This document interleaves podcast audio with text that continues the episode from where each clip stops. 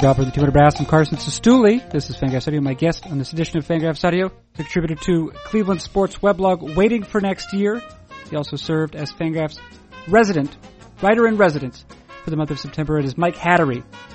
Mike Hattery is the guest on this edition of the program. He both provides context for and elaborates upon some of those themes which emerged during his residency. First and foremost, the dichotomy, what one might uh, characterize as the dichotomy between players and big data, and the degree to which players probably ought to be protected from big data, that which is wielded by organizations. We also discussed the doughy middle infields of the mid-aughts in Cleveland, middle infields which included, for example, Rafael Belliard and Jhonny Peralta, pre-LASIK Jhonny Peralta. Moreover, we consider some common practices in the field of jurisprudence, like due diligence, and also doc review, which is short I'm led to believe, for document review.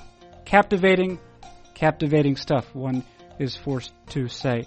Uh, before we get to the conversation with Mike Hattery, allow me first to note that Fangraphs memberships exist for a reasonable fee. Readers of Fangraphs.com can support the great work that appears at that site, and for a slightly less reasonable fee, readers can acquire an ad-free membership, which allows one to browse Fangraphs.com without the burden of banner ads, both facilitating faster loading speeds and also liberating one from the distortive effects of advertising. Fangraphs ad-free membership at fangraphs.com and then by clicking around a little bit is how one acquires it. Okay, uh, with this advertisement now having concluded, let us move on to our conversation. What is it? It is Fangraphs Audio.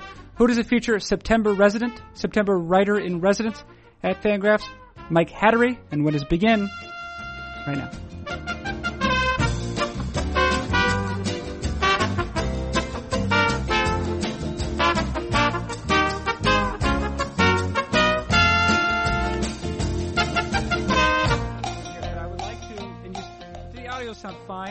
Audio sounds fine. Um, I'd like to start off by saying a couple things to you by way of introduction, Mike. First of all, hello. Hello. Yeah, all right, that's good. Just like two humans. and um, secondly, what I want to say is, um, um, oh yeah, uh, don't be concerned because it'll well, it won't even be it won't be your fault. It might be my fault, but it will mostly be the fault of circumstance if this conversation starts out a little bit like dog okay? Because that's what happens when two people who've never spoken before um, first start speaking. It's it's naturally uh, it's it's it's going to be like that. That's fine. mm-hmm. yeah or, i mean d- don't you agree? Of course of course. Okay. all right. Well good. I'm glad we've established that. Um, and uh, so now we can have a conversation just two people the pretense for our conversation is as follows. Uh, you were uh, the Fangraphs resident for the month of September. Yes, it was a blast. A lot of fun. Yeah, well, I'm glad to hear that. Uh, now, listen, one thing that I plan on doing in this conversation, and you're more than welcome to return this favor, is to make some strong, is to jump, uh, leap uh, to some conclusions about you based on a, a bare minimum of evidence. I do that all the time. That's my life's work. Okay. I think. yeah. Well, let's start. Uh, let's start with a very simple thing, uh, which is where are you right now? I am currently uh, in Cleveland on the east side, uh, in the in the living room of my new home. Okay. Oh, are you a homeowner? I am a month. Oh, that's very exciting. Homeowner. Is this is this your first time? It is indeed. It is indeed. Okay. And uh, was it an overwhelming process for you? Now, I know that you're, I believe that you are a student of, or perhaps have recently been a student of uh, jurisprudence. Is that right? That is correct. I'm a law student at Case Western uh, Okay. Law School. So I would assume that for someone, and I don't know if th- I don't know if this has any uh, grounding effect, but I know that um, that sometimes the um, that jurisprudence is ornate and sometimes labyrinthine in its proportions, and that's how also I regard the the purchase of a of a home. So I was wondering if your legal background aided you at all in the purchase of your home and contending with some of the labyrinthine uh, paperwork, etc. Potentially, Ohio is very very strange. This is this is probably lost in a in a little bit of a meander, but I'm used to sort of. I grew up in upstate New York, and I'm used to a much more uh, I guess you could say, complex and lawyer-based process. Whereas in Ohio, uh, there are generally no lawyers uh, in a housing transaction. Um, so a lot of it's handled by you know your title agency and your realtor, uh, which actually makes it sort of uncomplex, but you're signing really complex documents. Um, so I guess I put my wife a little bit at ease, but I don't think she really trusts my instincts after uh, my doc review. After your what review? My review of the documents, I think I made her a little bit nervous. Oh, oh, a doc review. See, this is some of that, some of that spicy hot legalese uh, with which I'm I'm prepared to become acquainted. Um, is a doc review just when you examine the, the relevant documents in a transaction? Essentially, yes. Okay, that's right. how I'm using the term of art at the moment. Yeah, I've also so the one thing that I've learned about um, lawyering is that a lot of times there are um, somewhat obscure or ornate terms uh, for otherwise relatively mundane tasks. Um, like if I'm not mistaken, like due diligence is just like an umbrella term for making sure you've you've read all of the read all of the documents as well. Yeah, essentially, we, we like to create, create ornate terms to create value in our profession. Uh, I suppose others do it as well, but I don't think anyone really matches the ability of lawyers to create ornate terms to express simple things. Yeah, right. And it's true, and it does add a lot of value. You can you can charge quite a bit. I remember speaking. Uh, oh, I've spoken with different parties, but I think that one of them in particular is Craig Edwards, who is a writer for Fangraphs.com, um, and whose post I'm currently ignoring by speaking with you, but it's okay. um, he, uh, yeah, he was telling me about some of the amazing things he's able to do um, as a, as someone with. I don't know if he was part of. I don't know. Do you have to? Do you have to have? Do you have to have passed do you have to be a member of the bar in a particular state to perform due diligence on a case? Uh, you know, I'm not certain. I think, I believe so, but it, well, actually you don't have to be a member of the bar because sometimes due diligence is going to be done by legal interns and, and things as such. Um, Okay. yeah. All right. So you don't necessarily have to. So I think that was something he was doing because I think he had gone to law school, but hadn't uh, passed the bar in at least in Illinois. Maybe he had done it somewhere else. Anyway. Uh, uh, okay, all, all very good. Uh, so you you live on the east side of Cleveland. Now, you're familiar, I assume, uh, to to some degree with uh, Fangraphs contributor, prolific Fangraphs contributor Travis Sawchik. Of course, of course. Yeah. So Travis uh, grew up on the east side, but now he lives on the west side. Uh, and I was wondering, this would be a good time to ask someone besides Travis, if there is any, oh, if uh, there are any distinctions made among the people of Cleveland between a typical east sider and west sider, and I suppose what south sider, a north sider would be someone who just lives in a lake, right? I believe so. Okay, yeah. So irrelevant there, but um, can you tell me, uh, or is there uh, are there what assumptions made about people given their um, given where they're living in terms of the city?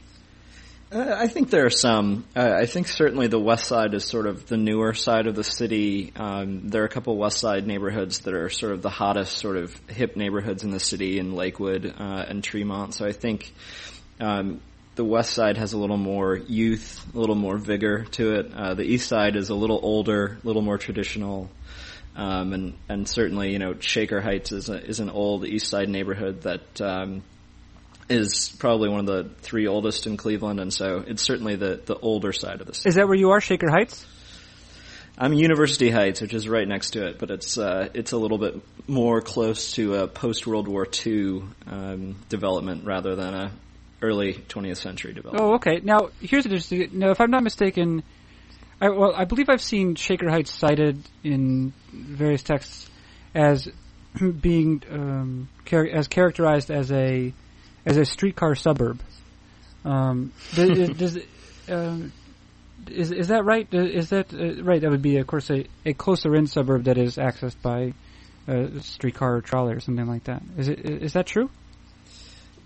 Uh, outside of the streetcar, I mean, there certainly are trains, uh, but it, it certainly is true. It really butts up right against um, sort of the sort of southeast uh, edge of Cleveland, right against uh, the Buckeye neighborhood, which is a part of Cleveland and has a Cleveland area. Oh, okay. Oh, yeah, and I'm seeing that now. Um, I'm seeing that now. If you is it Buckeye Shaker, right? That's kind of like this uh, liminal space between the two.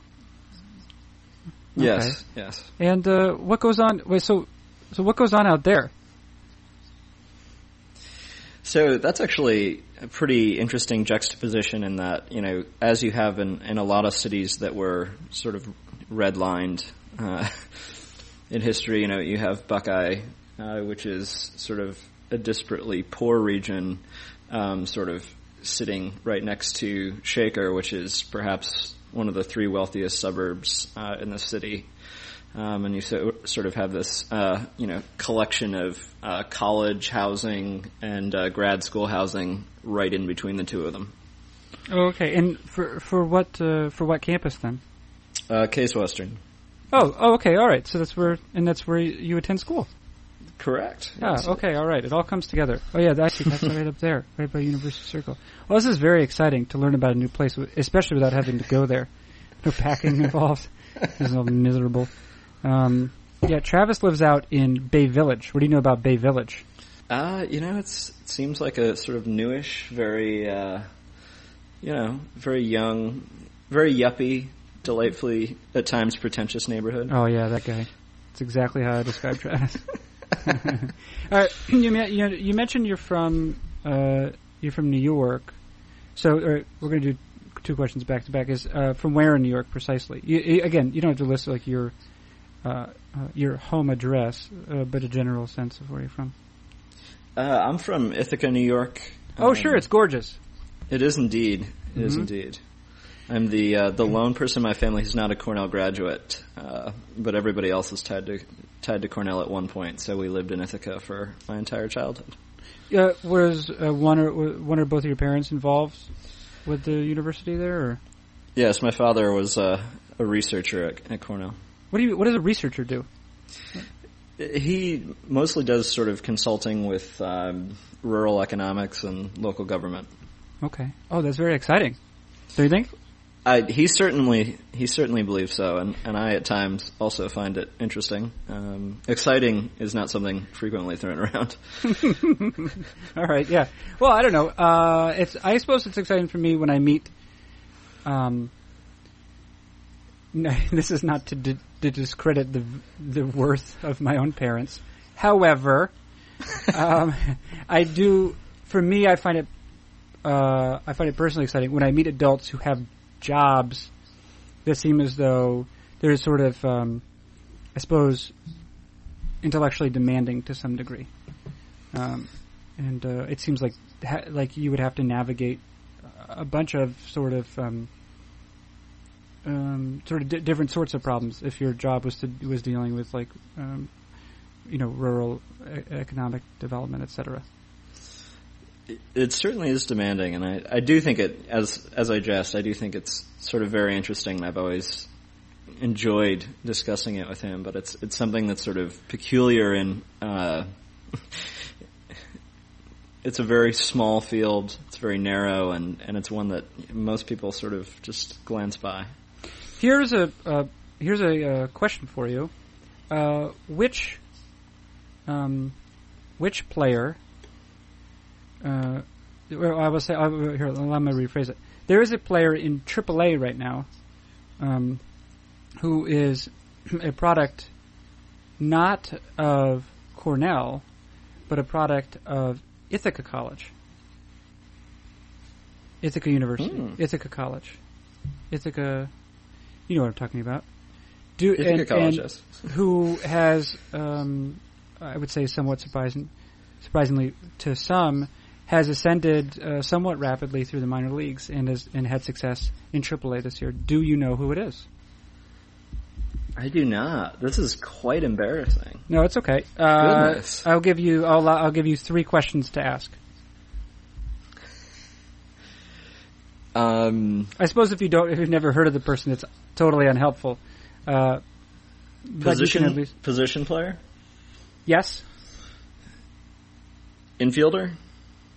Uh, he, he does split time, but yeah, he has traditionally been a middle infielder.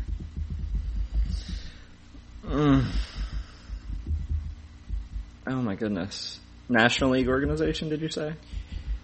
I don't know if I did say that, but I'm prepared to confirm it. um, you did. Can you? I will tell you who it is. It is Tim Locastro. Ooh. Tim Locastro is in the. Uh, he was traded a couple years ago now from the Blue Jays to the Dodgers in exchange for international bonus pool money, and uh, has had actually had quite a good season uh, for what I believe is now the Oklahoma City Dodgers. Does that sound right for AAA? Sounds right. Yeah, Sounds I think it's right. Um, uh, perhaps I'll ask you about Ithaca once again, but uh, part two, essentially, of the question I was going to ask was, how does one become a Cleveland fan? And and and well, uh, I, I, I assume you're a Cleveland fan now. You write for, um, or at least have written for. You can correct me. You can, um, you can, or you can state what is the true fact. Um, uh, waiting for waiting for next year, which is a which is a a pan Cleveland sports blog or a pan sports Cleveland blog. Yes, yes, I am. Uh, I am a WFNY waiting for next year blogger, uh, and in all my free time. Um, but yes, in in regard to your first question, I think I, I, think you were moving towards you know how does one grow up in upstate New York um, and become so oddly obsessed with the Cleveland Indians, mm-hmm. um, and that's a really good. It's a very good question, especially you know I grew up sort of after the '90s teams. They certainly were not very good during my youth. Um, Bill Selby uh, was a personal favorite. Uh, Carlos Santana was the first star I attached myself to in the last eight years. Not really star, but at least star of the nerds and mm-hmm. August Fagerstrom. Um, but certainly, um, it's just my dad. Uh, I think you know, much like a lot of people who adopt fandom, we adopt our parents' fandom and what they're most passionate about. So he grew up in in Middle Ohio, and I grabbed the fandom from him. That is, if you were to, to um, perform a breakdown, right, by percentage of how people um, arrive at their team allegiances. Um, how, how, do you think it would it would break out? Um, and what you've got, you've arrived at one of them here, which is to essentially to inherit the fandom of a parent. Yeah, I've always thought there were sort of like three factors, which is you know you have your region driven fandom, mm-hmm. you have your sort of the fandom that's trashed, which is the bandwagon fandom, and then you have the parental fandom.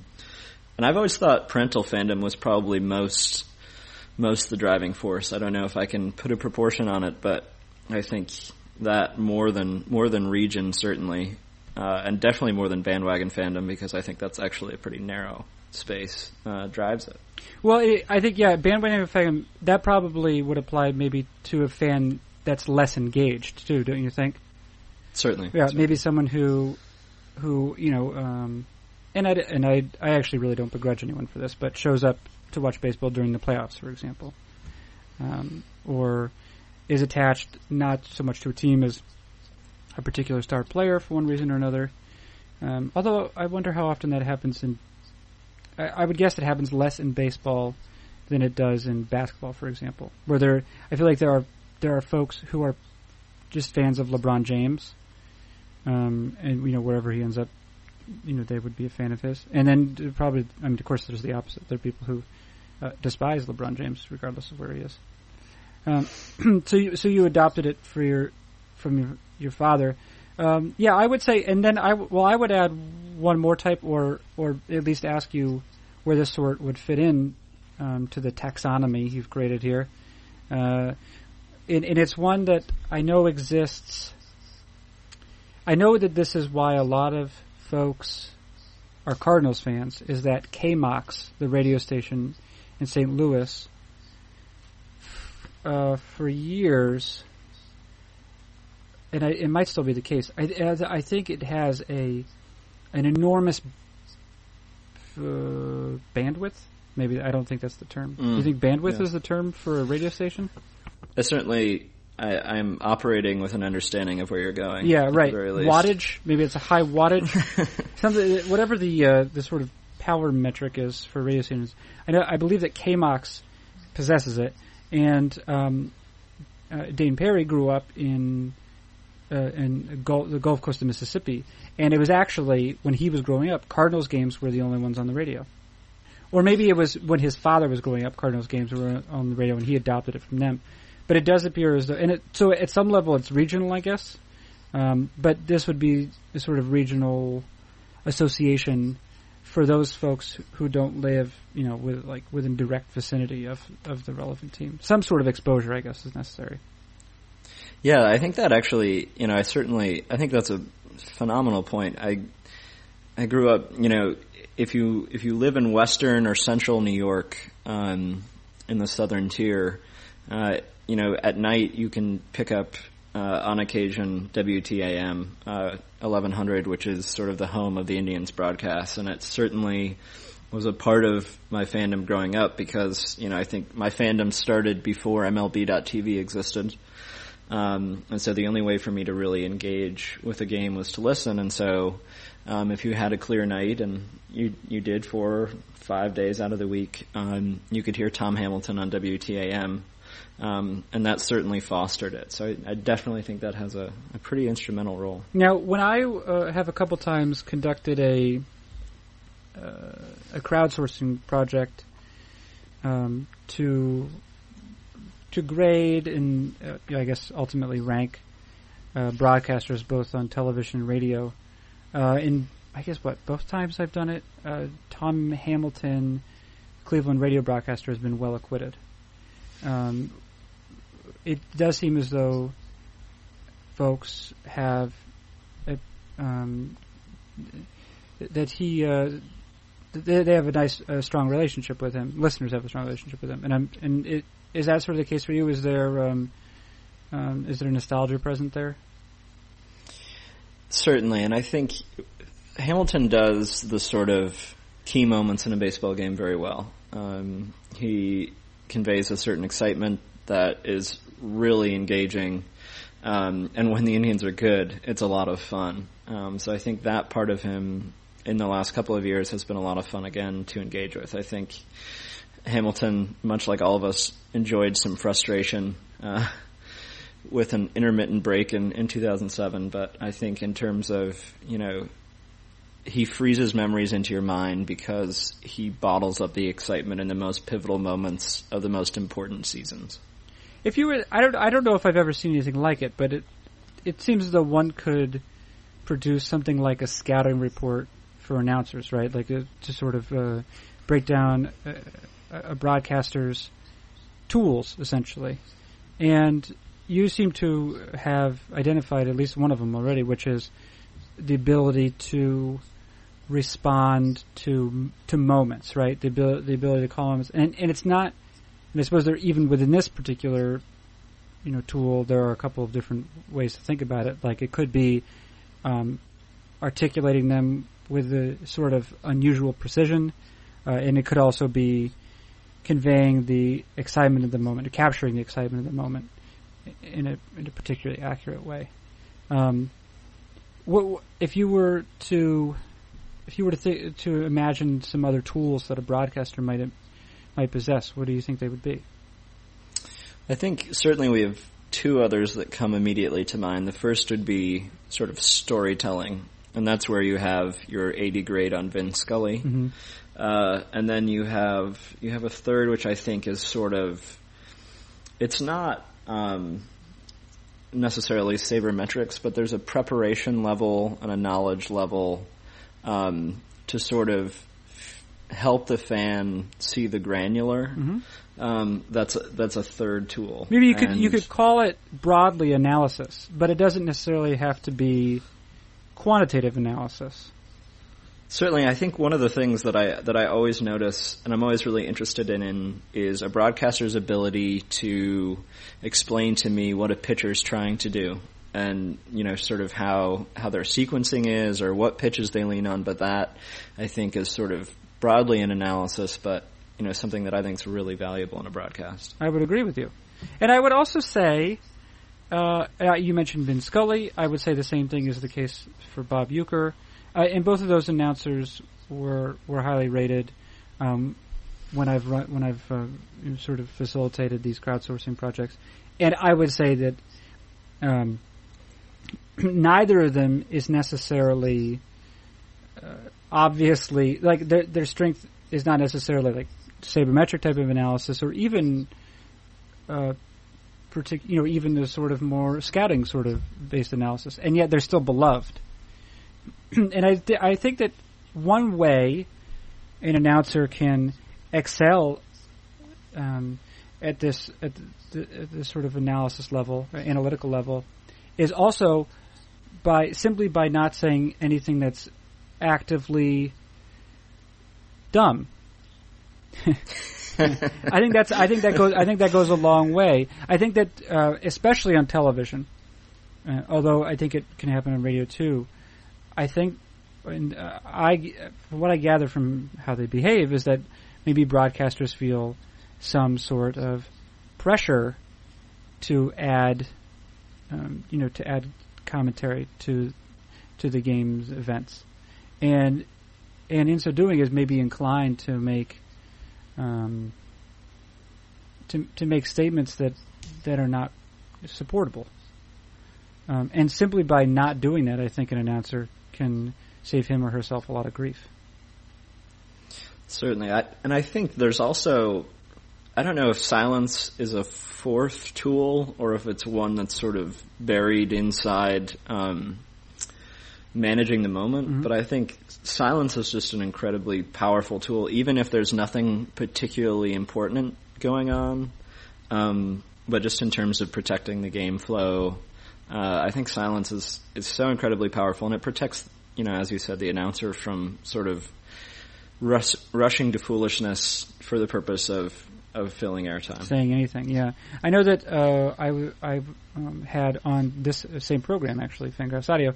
I had um, um, oh boy, the uh, the radio voice of the Texas Rangers, who is he's won all of the awards, and his name is Eric Nadel, of course. Eric Nadel uh, appears from um, thoughtful guy, very cool guy. Actually, learned uh, I think maybe during the '90s when the the Rangers, or a, you know after the Rangers had done quite a lot of um, scouting and had signed a lot of players from Latin America, he he took the trouble to learn Spanish so that he could better conduct interviews with them, um, and just you know to to allow them to feel comfortable. Uh, he has said he said that um, he feels he's a radio announcer. He feels that it's easier for radio announcers not to look like uh, because they because as long as they have the ability simply to narrate what's occurring on the field, that will occupy most of their time. Whereas if you add a video element to that, and much of that same action is just available to the viewer,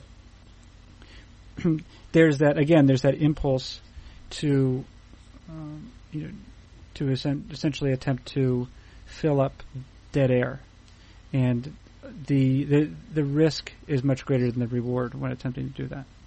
Yeah, that makes that makes so much sense, and also in the sense that I think um, when you know I think one of the values of not when you're not listening to a game, the announcer has the ability to sort of shape your understanding not only of what's happening in the moment, but sort of what's happened during the game, how the pitcher looks, how hitters are reacting, how the strike zone looks. But when you're also sort of observing the game while listening to an announcer who's also observing the game, um, their their insight can just seem very limited uh, if they aren't well prepared. Right. Yeah, uh, and I'm glad that I personally I'm an announcer because uh, preparation for me is dull. It's dull. Um, I don't know how you feel about it. Are you bored by preparation? I mean, you are a lawyer. I guess it's it would just be doc review, right? Do I have that right? Doc review. That's that term. Sure, sure. Certainly, certainly it can be dull. Absolutely okay. can. Um, uh, one thing I one thing uh, I like to do, and about which I'm always curious, is to learn, like, uh, is to is to to learn about the first team uh, with which, uh, in, in, particular, our residents, um, that, that, like came into consciousness. You know, the f- the first team uh, you know that really resonated for you, or with whom you developed a real relationship? I'm guessing it's the Cleveland team, but is there a particular year?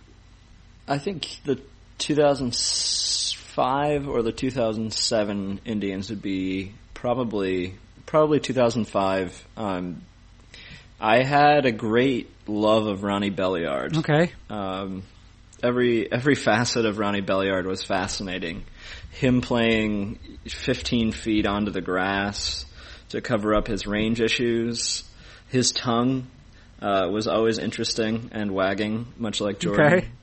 Uh, and he just everything about him was really compelling. And I was 14 years old, 13 years old, and uh, that team uh, was so much fun. You had Crisp, uh, Coco Crisp, who also is an incredibly fun player with his fingers wagging on the bat.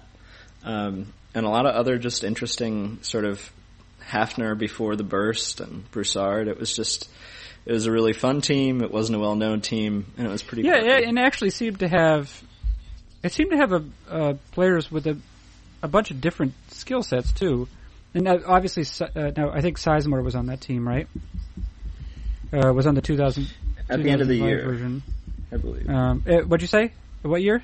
I think he he slowed. Yeah, at the end of the year, I think he was he was productive. I'm trying to remember. So okay, so let's let's get the year right because so two so 2000, no, no, full year. 2004 was Belliard's first full year. Do you feel like you were? It was his first year, or or his second year? that You really became uh, enamored of him.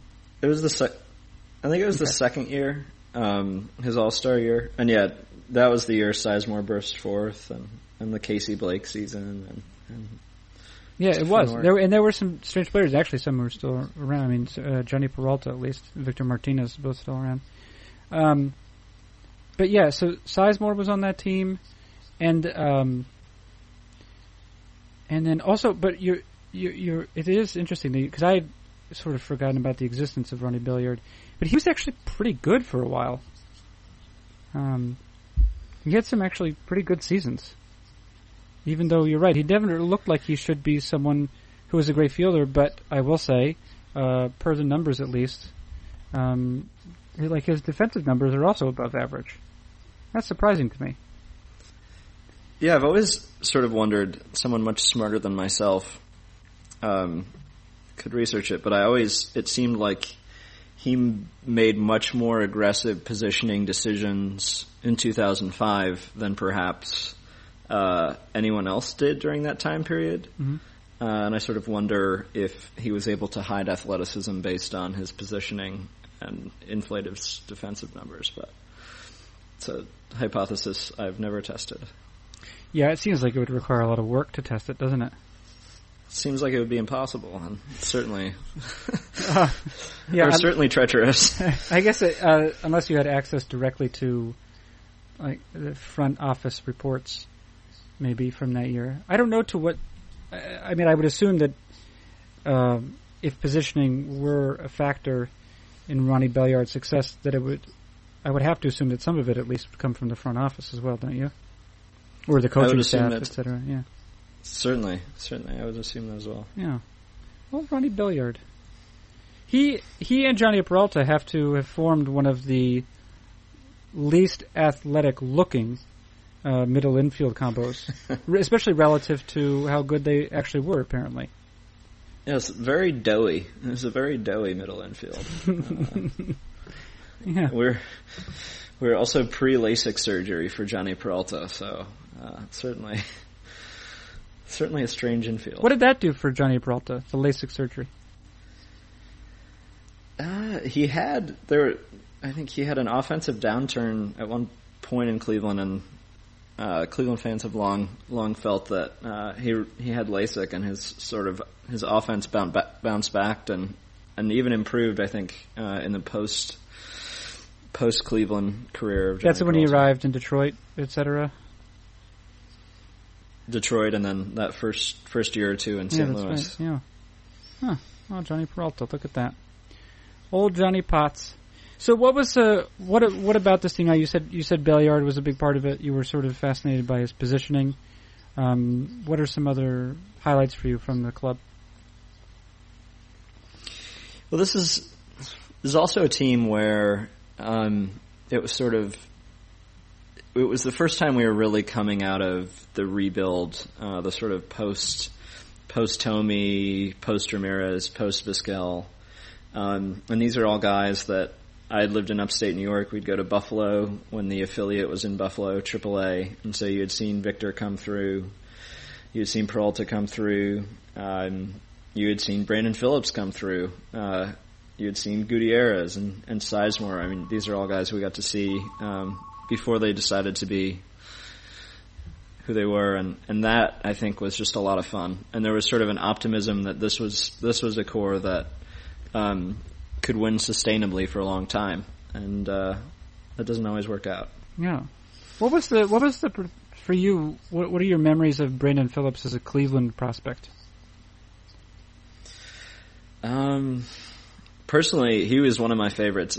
As a 12 year old, I loved to get autographs. Um, and he was like the nicest guy in the world. He was hilarious at the time going to games in Columbus. Um, he was sort of believed as an uber prospect uh, for many of us. I think for most Indians fans, we thought of him more highly, much more highly, even as Sizemore was reaching the same level than Sizemore. And um, I think Cleveland fans sort of were. I'm not sure. I think we were incredibly disappointed when the org gave up on him, and I think a lot of fans will forever hold that against Eric Wedge. And because he he didn't really materialize at the major league level for Cleveland, did he? No, no, he was he was dealt quickly. Wait, you said you saw you saw oh yeah, you saw him in Buffalo, but you also mentioned Columbus. Oh, I'm sorry. I interchanged because now it's Columbus. My apologies. Oh, that's right. Yeah, yeah. But do you know that he actually did play for another Columbus? Um, or no, wait, no, no. I'm sorry. I'm conflating someone now because I'm also secretly looking up Russell Branyan stats. Uh, because I was attempting to remember what uh, what uh, Russell Branyan's career arc was, and he actually played in Buffalo. And the latest he played in Buffalo was well 2000, and then actually 2004 again. You must have actually seen would that mean you would have seen uh, seen him, or would you have would you have kind of missed it at that point? I'm sure we would have seen seen Branyan. Yeah, seen and 2007, yeah. four four plate appearances. Okay, this is useless. I'm sorry, uh, but uh, Russell Branyan played for the Columbus Red Sticks, S T I X X, and mm. and that's Columbus, Georgia, though. So that's a different state. And that, Mike Hattery, concludes that riveting line of inquiry. um, yeah.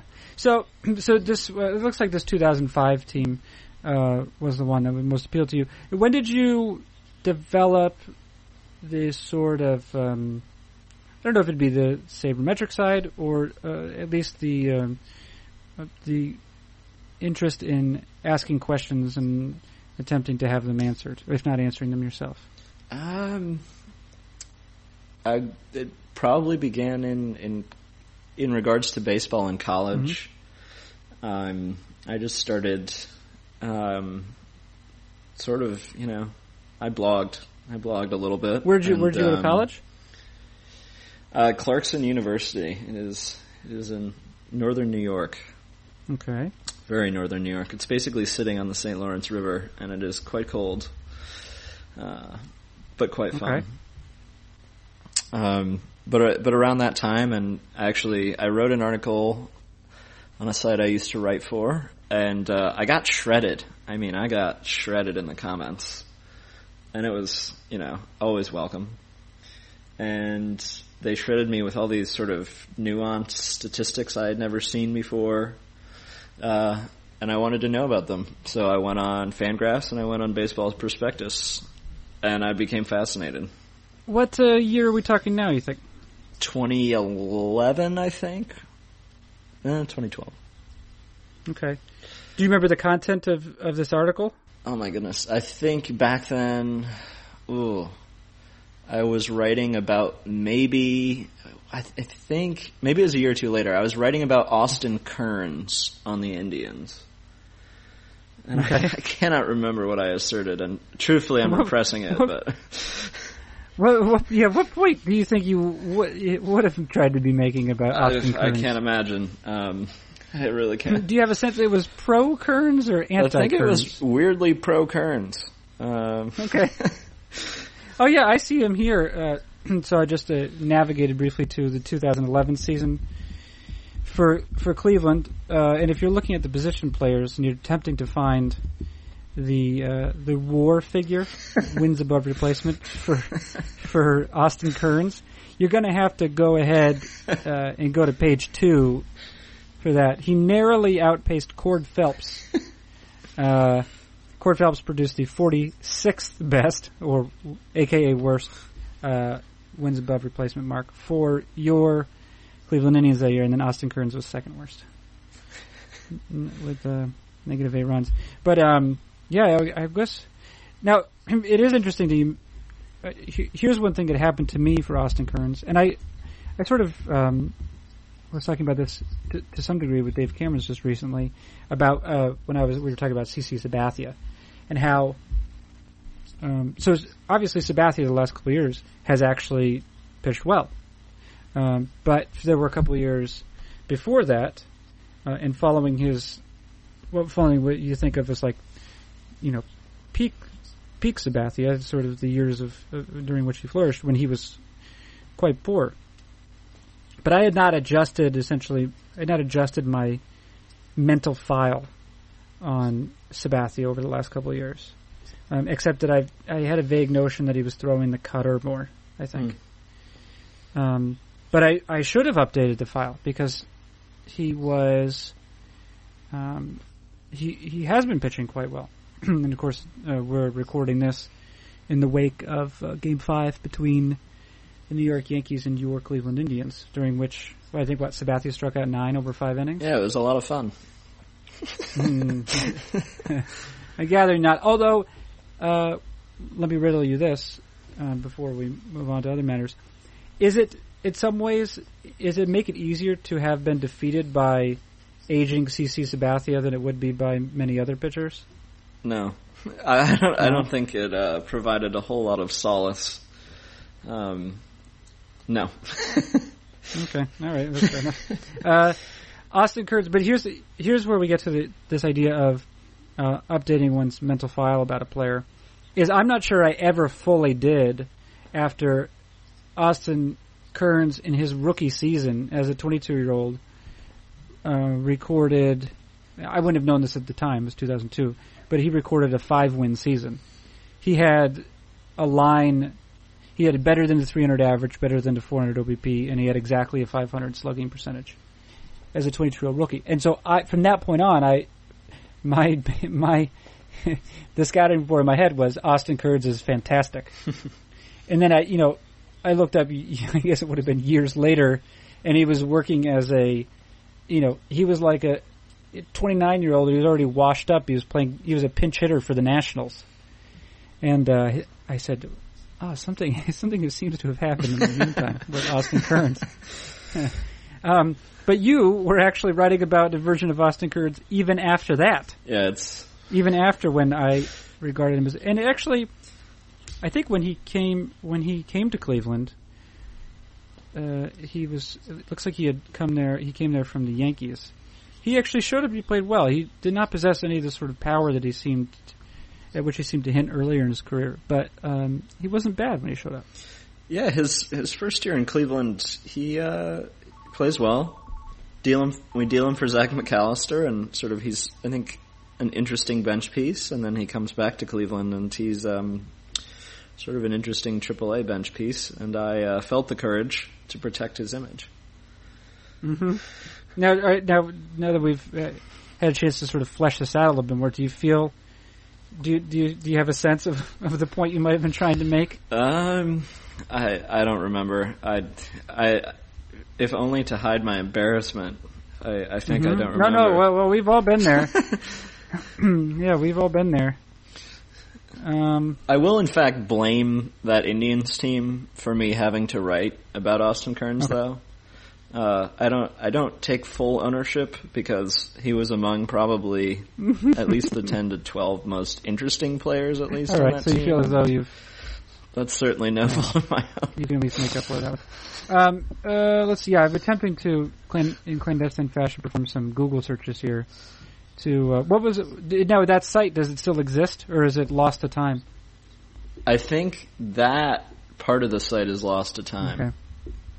Con- and if it isn't, I'll make conveniently, sure. Conveniently, yeah, yeah. Actually, here's uh, here's some interesting information.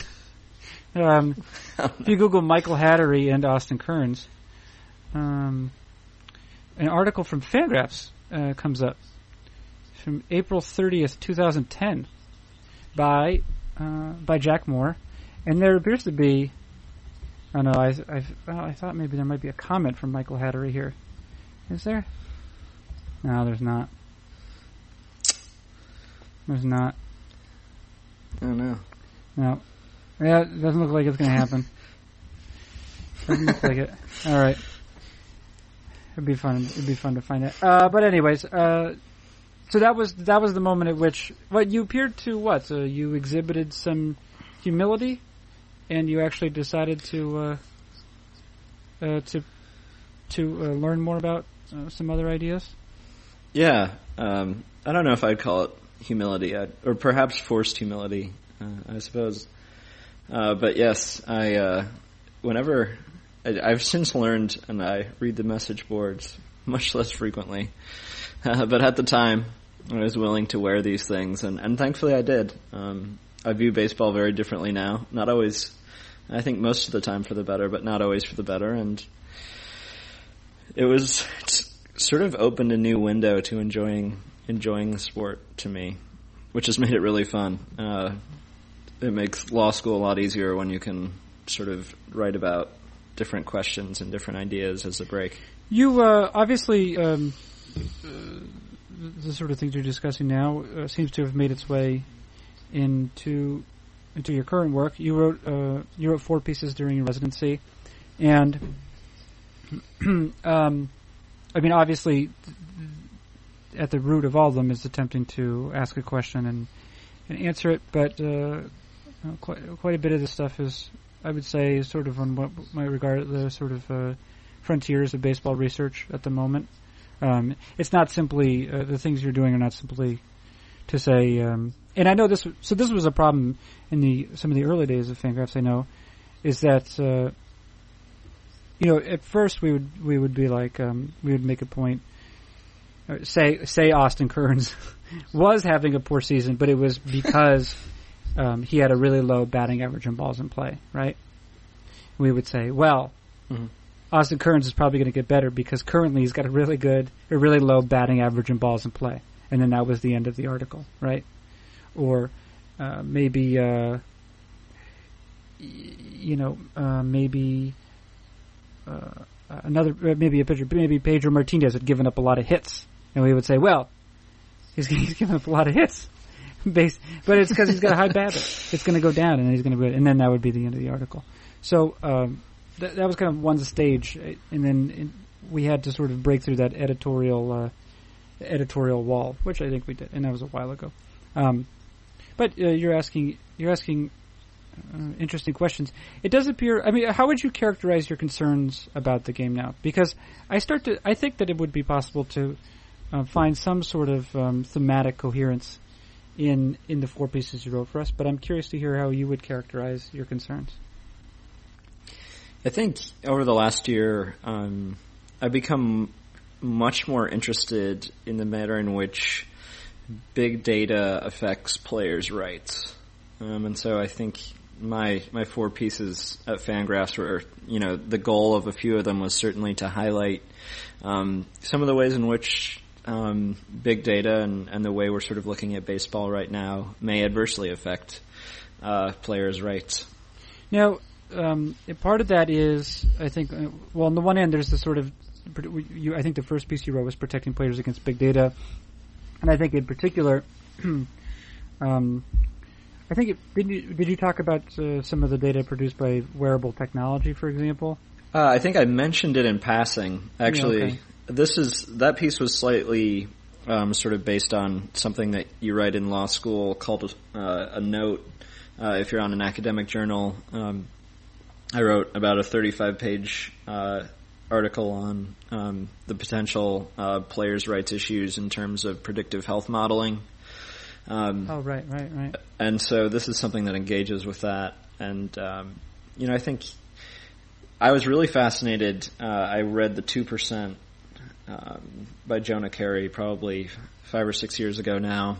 And one of the, one of the pieces that sort of. The, uh, sorry, the extra two percent. I'm sorry. I'm sorry. Yeah. The extra two Yeah, percent. yeah. There's already ninety eight percent there, don't you see? And you just need the extra two percent. you don't want to get. You don't want to invest only in the two percent because then there's you're not accounting for the other ninety eight percent, Mike Hattery. That'd be very inefficient. Yeah, would but nevertheless, he uh, there's a section where he focuses on uh, I believe it's Click James Click. that uh, sounds who- right. Who is doing uh, sort of fant- uh, cutting edge research uh, using PitchFX to attempt to evaluate um, pitcher health risk. Um, and, and so that sort of fascinated me. I mean, perhaps more fascinating was that the Rays, A, secretly hired him, uh, and he sort of disappeared from the public sphere. Um, and I guess that raised the concern in me. Um, he may be creating this really valuable, potentially public good in protecting players' health and their long-term earning potential, um, but it's being sort of controlled by a single entity uh, for advantage, and so that sort of sort of drove this article. Right, and and I think actually your last piece dovetails with that nicely, um, and that was the piece that you wrote about Francisco Lindor and arbitration, and this sort of the odd incentives that are that are tied to arbitration because um, traditionally, and I think what I think that we're this next arbitration cycle will be um, the first in, in which this is not the case, but traditionally only uh, traditional metrics have been permitted in the conversations. Um, and but for teams, uh, t- teams have uh, are able essentially to manipulate this in a way that, that players can't. Yeah, I think one of the things that will become is is really of interest to me is is going to be you know how agencies respond, and I think R.J. Anderson wrote a really interesting article about this. But sort of one of the approaches so far with agencies in the big data context has been we just don't have the financial flexibility to invest in you know sort of organizing and then analyzing the data uh, in the ways that teams can. So for them, it's about adding clients. And so on the player side, they sort of, you know, can't even necessarily utilize the data that's being provided to them, let alone some of the stuff that's still sort of held in StatCast uh, by organizations. Right. Yeah, and it's interesting because obviously, well, obviously Fangraphs, there's um, among the, the authors for the site, there's there's a great deal of fascination with the ways that, in particular, certain players have benefited from the data, and I think, I mean, in in, in particular with uh, the sort of uh, airball revolution.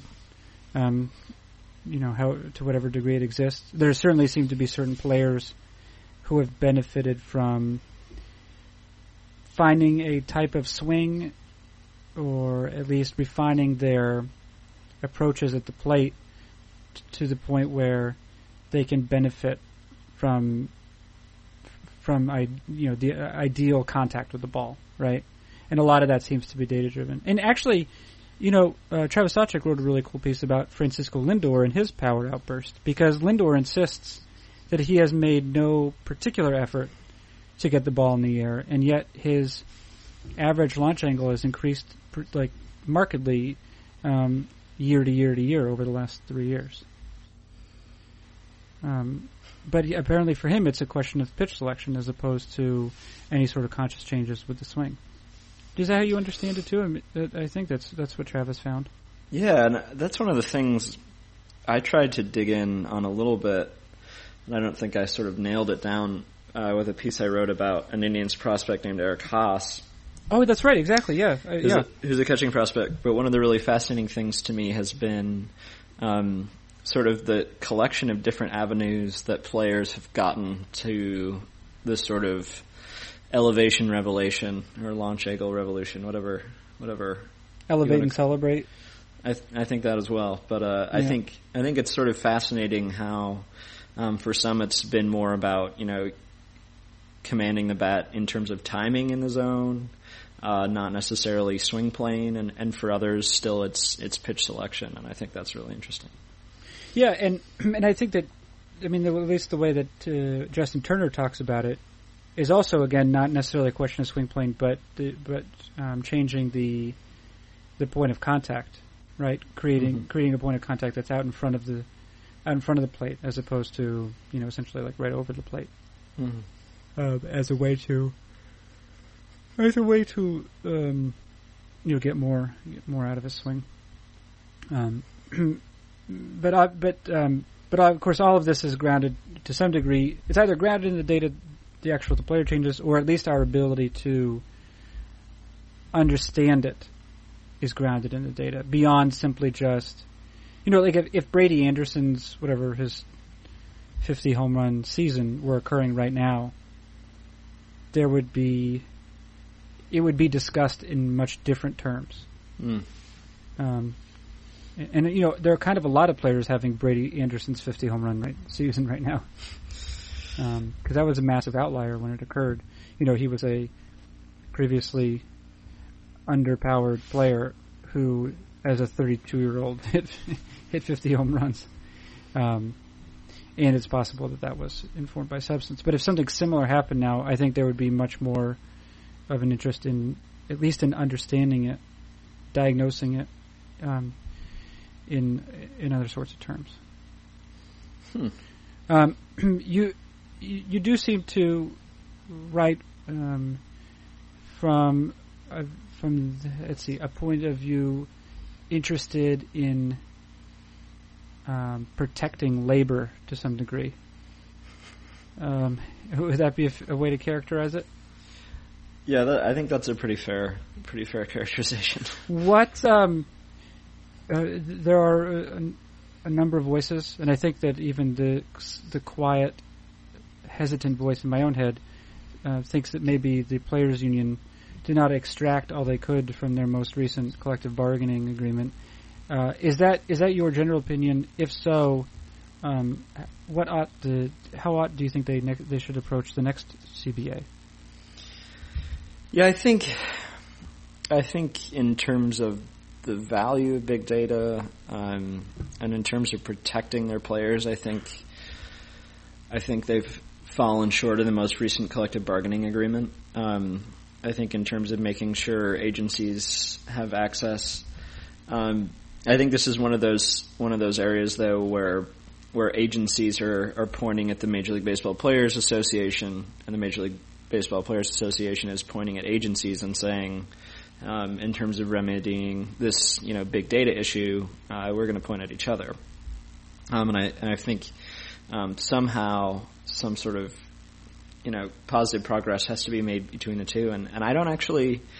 Uh, exactly know what that looks like. I think there could be a really positive sort of set aside for um, player health modeling um, in terms of a pot of money and hiring, you know, a group of data scientists, analysts. Um, I think that could be certainly a cool or interesting approach, um, sort of a think tank with access. Um, or there there are other approaches in terms of uh, a team's duty to turn over what's discovered uh, inside, you know, by the the data analysis that's done. Um, you know, one of the things is it's not a you know it's not a traditional health record, so. Um, if a team discovers, you know, high risk factors on a player, it doesn't necessarily have to disclose it, um, and their incentives don't always align. So I think, you know, forcing disclosure of potential high, high indicators of risk um, is another important part uh, of the next collective bargaining agreement. Yeah. Well, uh, uh, that seems to make sense. Now, in terms of your path with law, um, does it uh, does it overlap with any of these areas of concern? If, if not necessarily in the sport of baseball, at least the general concerns with labor. Um, I've done I've done some employment law work, uh, but you know, and I'm certainly interested, but it's not sort of. I, I do a lot more work with um, sort of regulatory uh, analysis, regulatory compliance, things of that nature. What's an example of that? Um, basically, anybody who's bound by, um, for instance, FERC, which is the Federal Energy Regulatory Commission, um, things like that. So, uh, Would you ever would you ever um, have to represent um, Warren G and the regulators? you know, he begins uh, course, his, his most famous song is um, "Regulate," featuring Nate Dogg, and he, of course he begins screaming. He begins by screaming "Regulators." Is he is he calling out FERC? Do you think? I- I- is it? I certainly think he is. I, I think it's a straight. I think he has a lot of energy policy concerns. I would say. Is he calling for? is he calling for more oversight? Uh, no, I think I think he's a he's a firm anti-regulatory man. I think he might be. I think he, yeah, I think he believes in. I think Warren G believes in the so- in his own sovereignty. What do you think? I, I, I agree.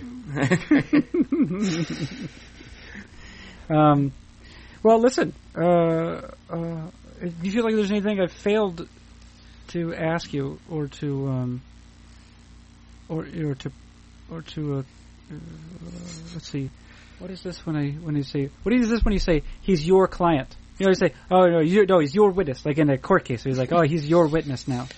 Is that cross? you gonna turn it over for a cross? Yeah.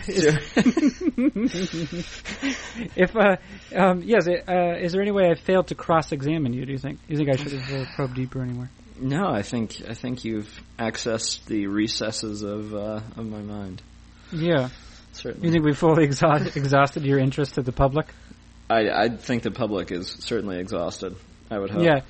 Do you feel as though um, when when you were writing for Fangraphs.com, do you feel as though the copy editor's alterations to your your pieces were fair? Do I you feel they were generally fair? I do. I think they were phenomenal. I Okay. I think editors make writers much better, and you made me look a little bit more competent, so I enjoyed it quite a bit. Would you if would you have felt comfortable lodging a complaint with that same copy editor? I certainly would have. Okay, I, good. I'm I wanted to make you. Uh, I wanted to make you feel well and comfortable. It's a you know it's a living document. It's a conversation. Everyone just working on it to make sure it's as good as possible. yeah. Anyway, I enjoyed. You know, I don't know if you noticed, we don't have an October, an October resident. Um, maybe you're. I, I hope you're not self-conscious. You feel like you. You know, after writing, we decided it was a bad idea to continue it. I know. Did You know, you, you end the program? Did I break Fangraph's residency? I'm very concerned. I wanted to ask, but off air at least. uh, no, I- the, the playoffs uh, create a uh, they create too much of a distraction. There's so much uh, sort of uh, writing that has to be done. It's th- this time of year, and the trade deadline, and then also uh, winter meetings require a lot of um, reaction Mhm. commentary. Whereas, you know, just during the regular season, you're like, oh man, I wonder what JD Martinez's launch angle is today. You know, and you look it up. That's a piece by Travis Sawchik, by the way. Have you met Travis Sawchik ever? I have not. Since he's so close, I should probably stalk Bay Village, but I think I'll avoid that. Uh, you know, there might be alternatives, like sending an email, for example. No. Never. Are you intimidated by Travis? I. I'm not sure. All right. Well, Should I be intimidated by Travis? No, I think he's a sweet guy. Okay. He seems very sweet. Um, mean, we we speak every uh, we speak uh, once a fortnight. He he makes a fortnightly appearance on on the program. he um he does have a small child though, which I think sometimes uh, maybe constrains the amount of time that people have available. I would. I would think you would have a good perspective on that. Oh man, these kids are so stupid. I mean, they're adorable one second, and then the next they're just like they're wailing, and uh, they're inconsolable.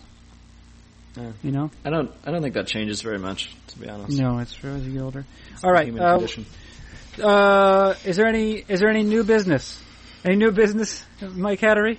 I, there is no new business. Okay, there's no new business. Well, I think that all of the documents uh, have been thoroughly reviewed. Doc review complete. Due diligence uh, performed. Right. Certainly. So okay, yeah, and then uh, so I think we can complete this. Uh, allow me to um, be- begin the end by saying thank you, Mike Hattery. Thank you. Thank you. Uh, and I will say that is Mike Hattery, uh, not only the September resident for Fangraphs.com, uh, but also a contributor. Are you a prolific contributor or just a sort of run-of-the-mill contributor to uh, to wait for next year? Quite prolific. Oh, okay, quite prolific contributor to wait for next year. I'm Carson Cistulli, and this has been Fangraphs Audio.